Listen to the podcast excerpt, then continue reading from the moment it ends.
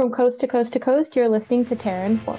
You're listening. You're listening. You're listening to Terra Informa. Hello and welcome to the show. My name is Hannah Cunningham. My name is Lizzie Barron. I'm Sonic Patel. And I'm Sarah Chitsaz. This week, it's Terra Informa Book Club. We're talking about the classic that launched an environmental movement. 60 years ago, Rachel Carson's Silent Spring explored the dangers of pesticides and how humans are destroying our environment.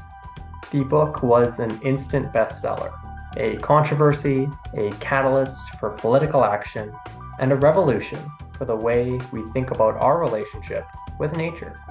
2022 marks the 60 year anniversary of the release of Silent Spring. Why was this book so important? And how relevant is Silent Spring to the modern ecological crises of the 20th and 21st century? Stay tuned for our discussion.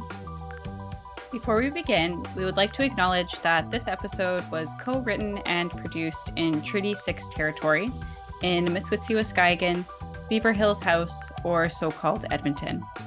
We are broadcasting from unrecognized Papaschase Cree territory. The Papaschase Cree were displaced following consistent efforts from local officials like Frank Oliver to discredit the legitimacy of their treaty right to this territory and to reserve number 136, now South Edmonton.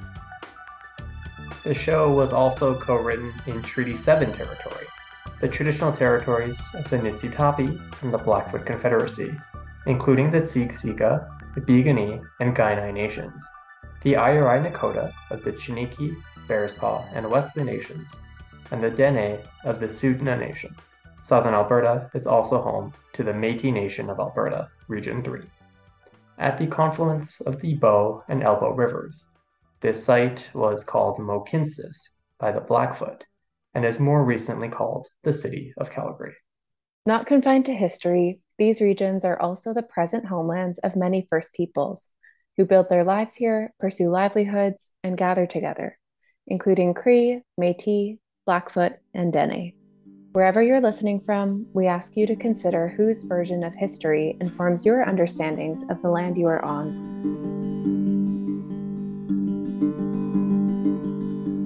To understand the writing of Silent Spring, let's talk about the writer of Silent Spring herself. Rachel Carson started her career as a marine biologist and accepted a position in the U.S. Bureau of Fisheries, where she helped write a weekly radio broadcast, educational pieces about aquatic life. Hmm, weekly radio broadcast sounds a little familiar. Carson also started writing articles in magazines and newspapers, while her work evolved to include brochures for the public. Carson became the second woman ever to be hired for a full time professional position. In 1941, Carson's work on writing public pieces about the world under the sea culminated in the book Under the Sea Wind, which received critical acclaim but poor sales in its initial run. A decade later, Carson's next literary foray into the ocean was The Sea Around Us, which received both strong critical acclaim and was a bestseller for over a year. Carson's Sea trilogy ended in 1955 with The Edge of the Sea, cementing the author's success.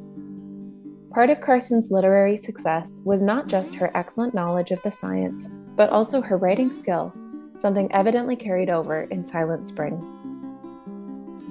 Carson's skepticism for pesticides developed as she saw the industry emerge, much of it being developed under military funding from World War II. Carson worked with the Audubon Naturalist Society, a conservation nonprofit that was concerned about the use of pesticides. Carson started assembling research done on into the chemical impacts. In 1962, Silent Spring would be published, and, in many ways, would change the world. The excitement for the book was bolstered by serialization in The New Yorker prior to its publication. So, what's Silent Spring about? In the book, Carson highlights some of the dangers of pesticides and how they affect the environment and people. Carson talks about a variety of chemicals, which he poetically calls elixirs of death, the title of chapter 3. Many chemicals are discussed in the book, including the highly used DDT.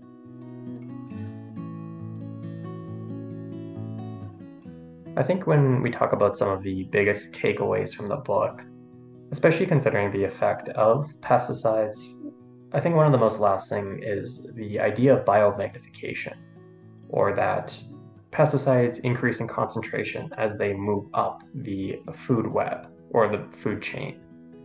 And, you know, I feel like in 1962 that might have been a concept that not many people were thinking about when you think about how broadly we apply, you know, a dusting of pesticide.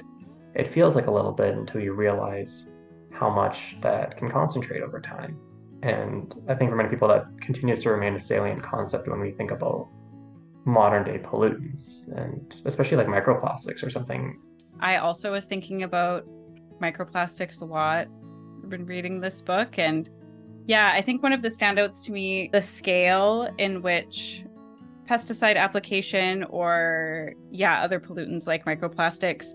I think at one point she mentioned someone wanted to do a experiment on the effects of some of these chemicals in animals and it was really hard for them to find a control group because so many they were just in all of the animals. And I heard like a similar thing being said about microplastics in people, and that it's it would actually be really hard to study the effects of microplastics and have a control group because it's it's just that broad. So, uh, something that I found as a major takeaway, um, and I found that 60 years later, it's still an incredibly good point. So it's definitely stood the test of time that continued overconsumption and overproduction to satisfy that overconsumption, um, particularly by people like here in North America, has led to continually using really harmful pesticides and other chemicals really intensely. And it seems as though we haven't really learned very much in these 60 years because there's still so much pollution occurring and still so much use of pesticides in like industrial farming.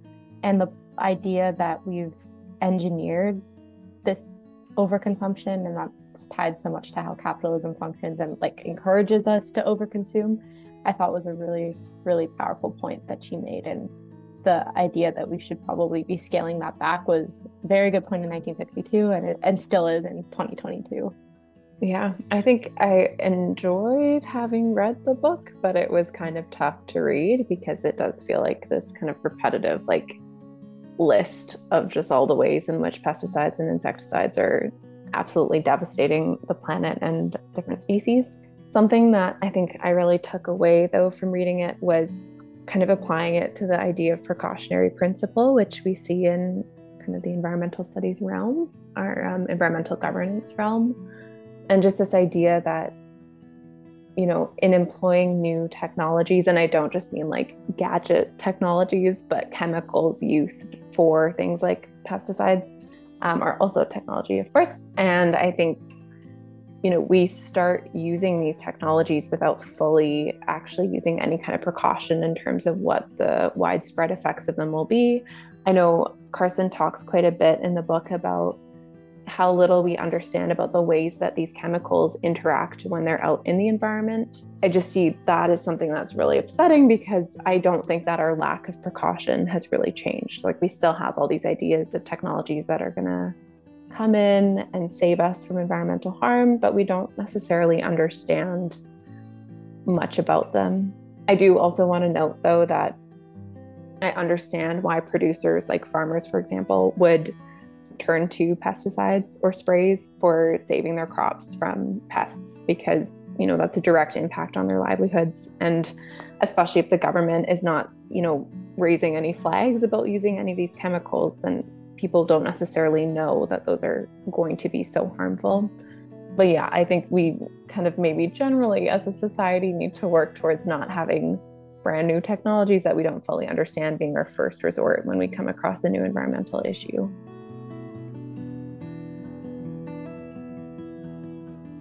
Yeah, and I, I think that point really ties back to something Hannah was mentioning earlier about, you know, we can't really find good ways to control and experiment for this because, you know, the way that we test things in laboratories in terms of how does this react with with skin in a hermetically sealed room? How does this interact with like a population of 50 mice if we if we spray this one area? it's very disconnected from the way the actual natural world works, where organisms are interacting with each other, where chemicals can move so freely through air and water and you know things that might feel like they are safe from laboratory testing can completely change when they're applied in the real world i think one of the other really important pieces for why this work um, was so critical was you know it's one thing to compile this compendium of of all the problems with insecticides and pesticides and their application and it's a very different challenge to talk about things that we could do better and alternatives to that. And I really appreciate, especially toward some of the latter chapters, that there is some dedication to if we didn't have these pesticides, what could we do to, you know, maintain our food production? And Carson does talk about alternative methods from, you know, using other benign insects to eat pests, to, you know, relying on other animals that are capable of controlling pest populations. And I think that really helps drive home this point that you know, not only are these pesticides and pesticides at the time that she was seeing very dangerous and harmful to the environment and people, but also in some cases, like potentially even frivolous or convenient rather than, you know, a necessary evil. So, why do you think this book was so impactful? While I was reading, there'd be some passages that were like very technical and explaining like very particular chemical and biological processes and then at the end of a lot of the chapters she'll do almost like a question to the reader where she brings you back into the more figurative language and into the prose and into making it sound less like a like a paper like a scientific paper and more like almost a piece of poetry or at the very least um, like a piece that's speaking directly to the audience in a more um, colloquial way and so I thought that was a really interesting thing. And like those questions at the end, or the way that the last little paragraph would be supposed to regalvanize the reader based on what you just read in that chapter. I thought that was really interesting and a really helpful way to keep people on it and engaged. And the writing was just so beautiful. And like that first chapter is just so like beautiful and it's it sounds like a poem.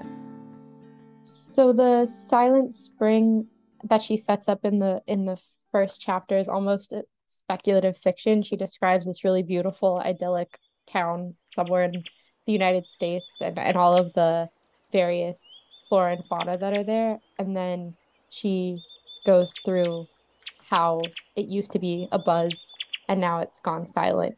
But then the plot twist is that that town is not a real specific town, but is like widespread throughout the continent in particular and throughout the US because of what has silenced everything and all the natural beauty that was around. And she then just says that she's going to explain why the spring has been silenced. And that answers all the various pesticides and chemicals she explains throughout the book.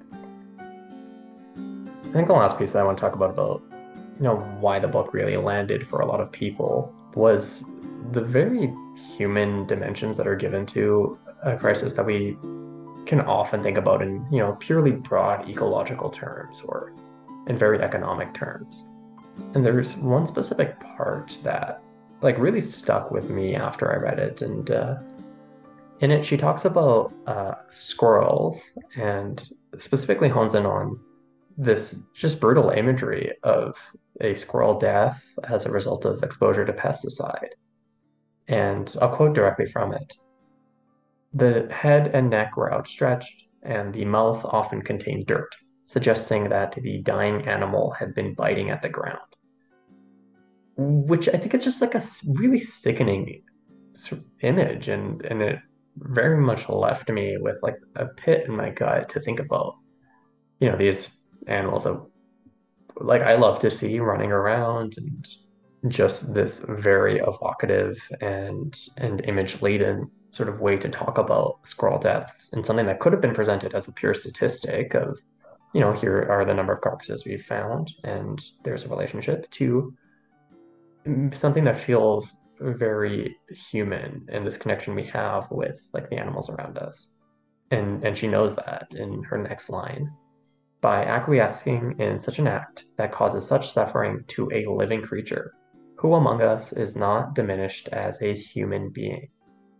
It's a very moral question, and it really gets at uh, an argument that you can rarely see in science communication, one that's very focused on our responsibility as people and you know the core of, of ethics that is often lost in, in academic work.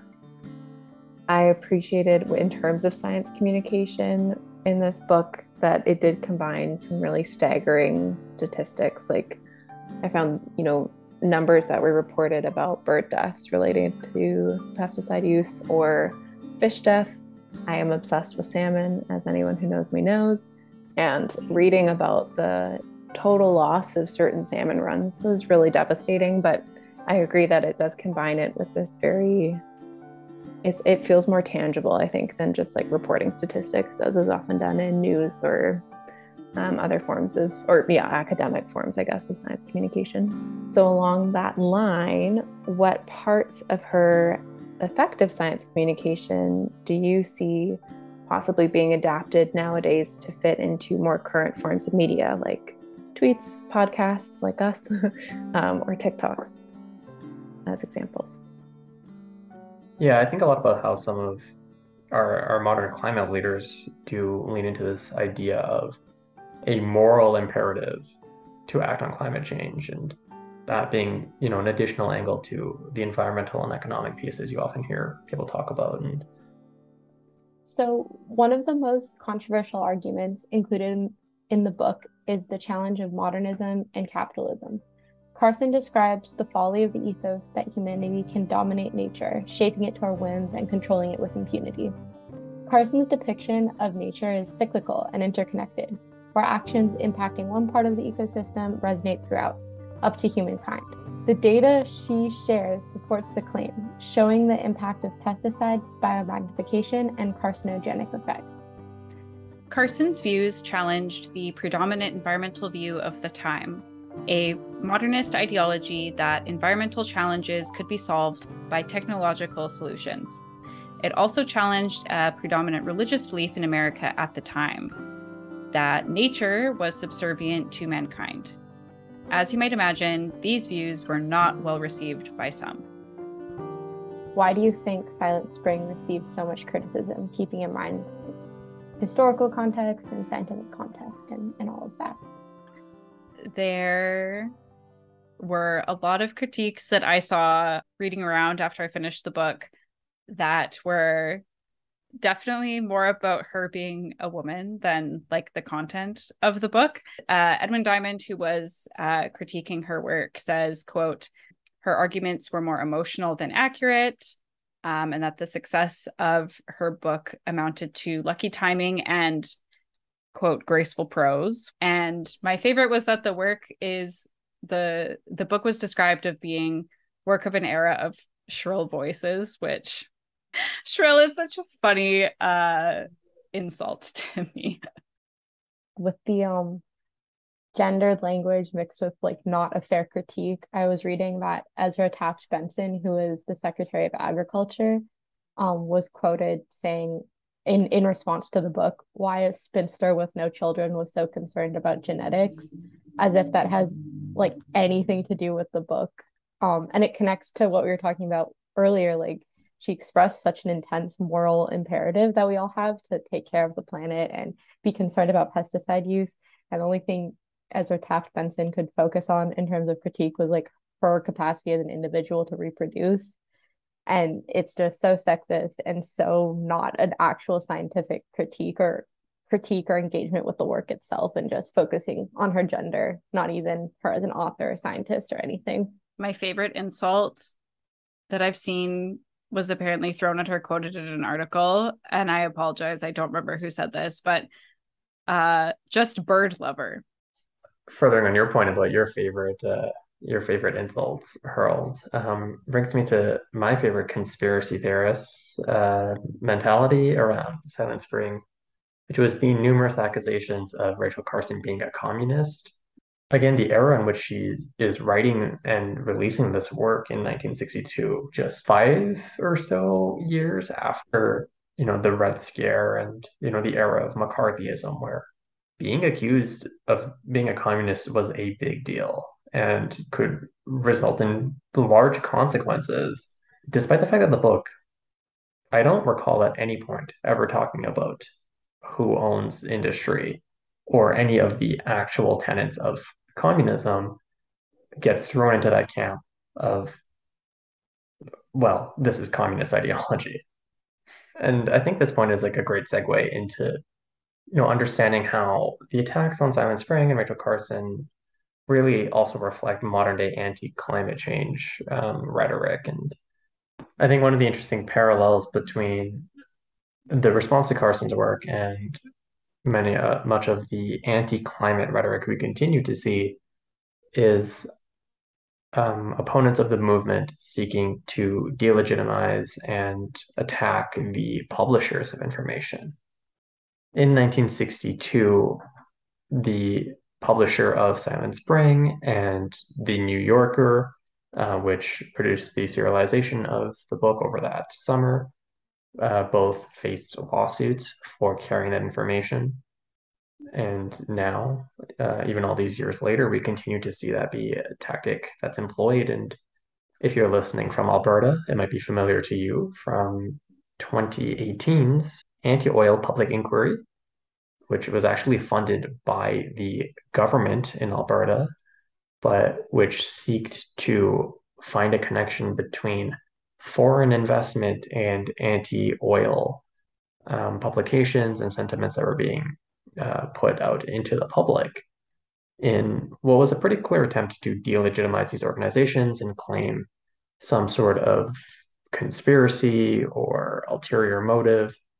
Um, but you know, it, it's this attempt to rather than refute them on the grounds of the scientific impact or the way in which um, the the trade-offs are being considered, but to instead really seek to end that conversation and almost bully institutions into being silent on this concept. And I think that remains a powerful tool in the arsenal of anti environmentalists.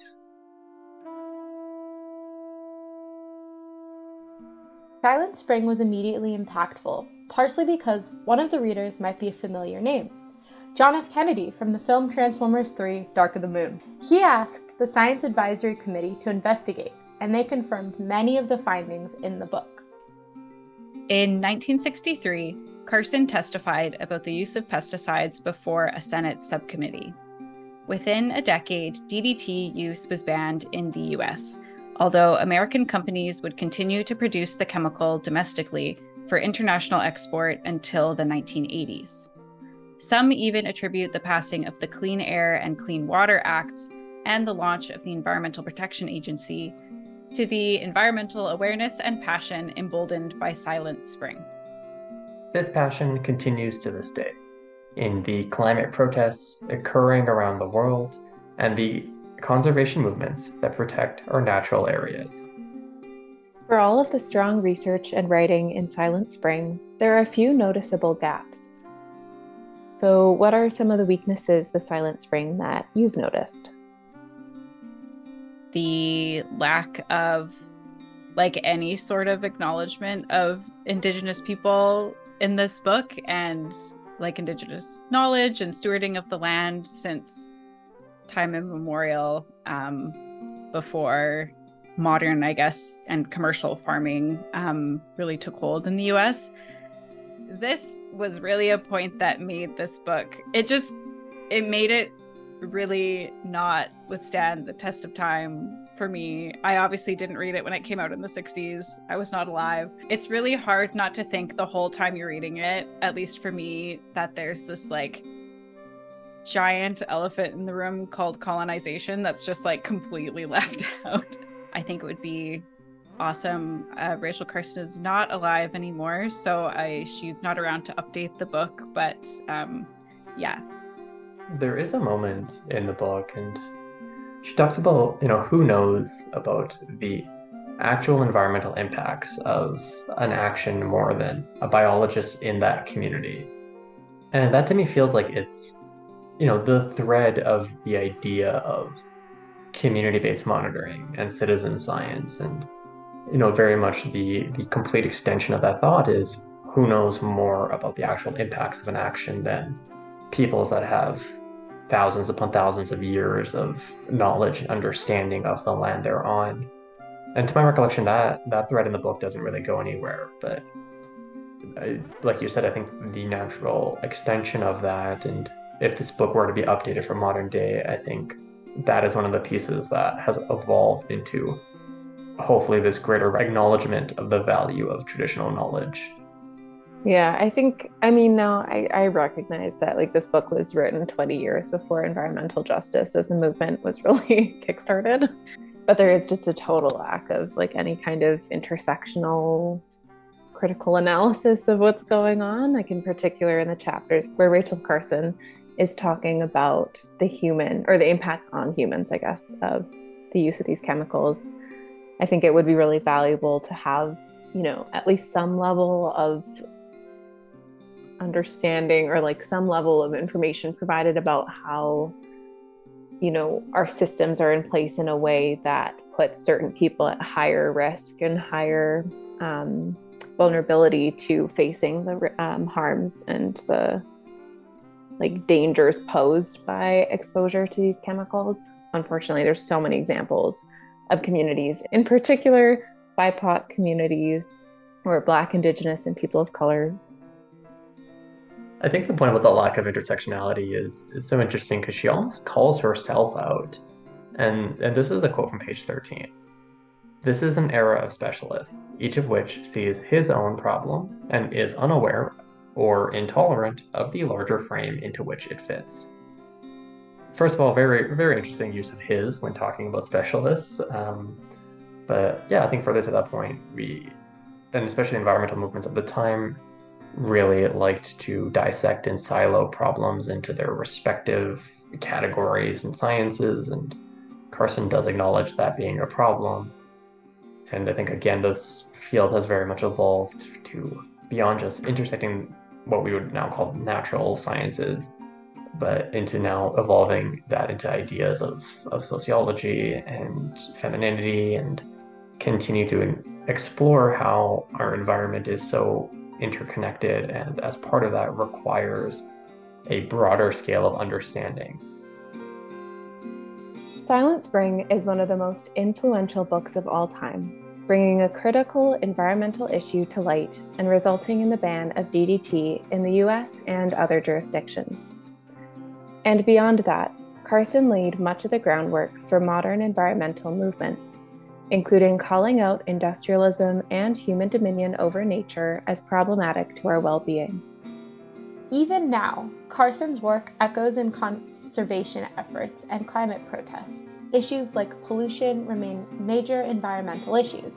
For example, plastic pollution has caused the threat of microplastics impacting humans.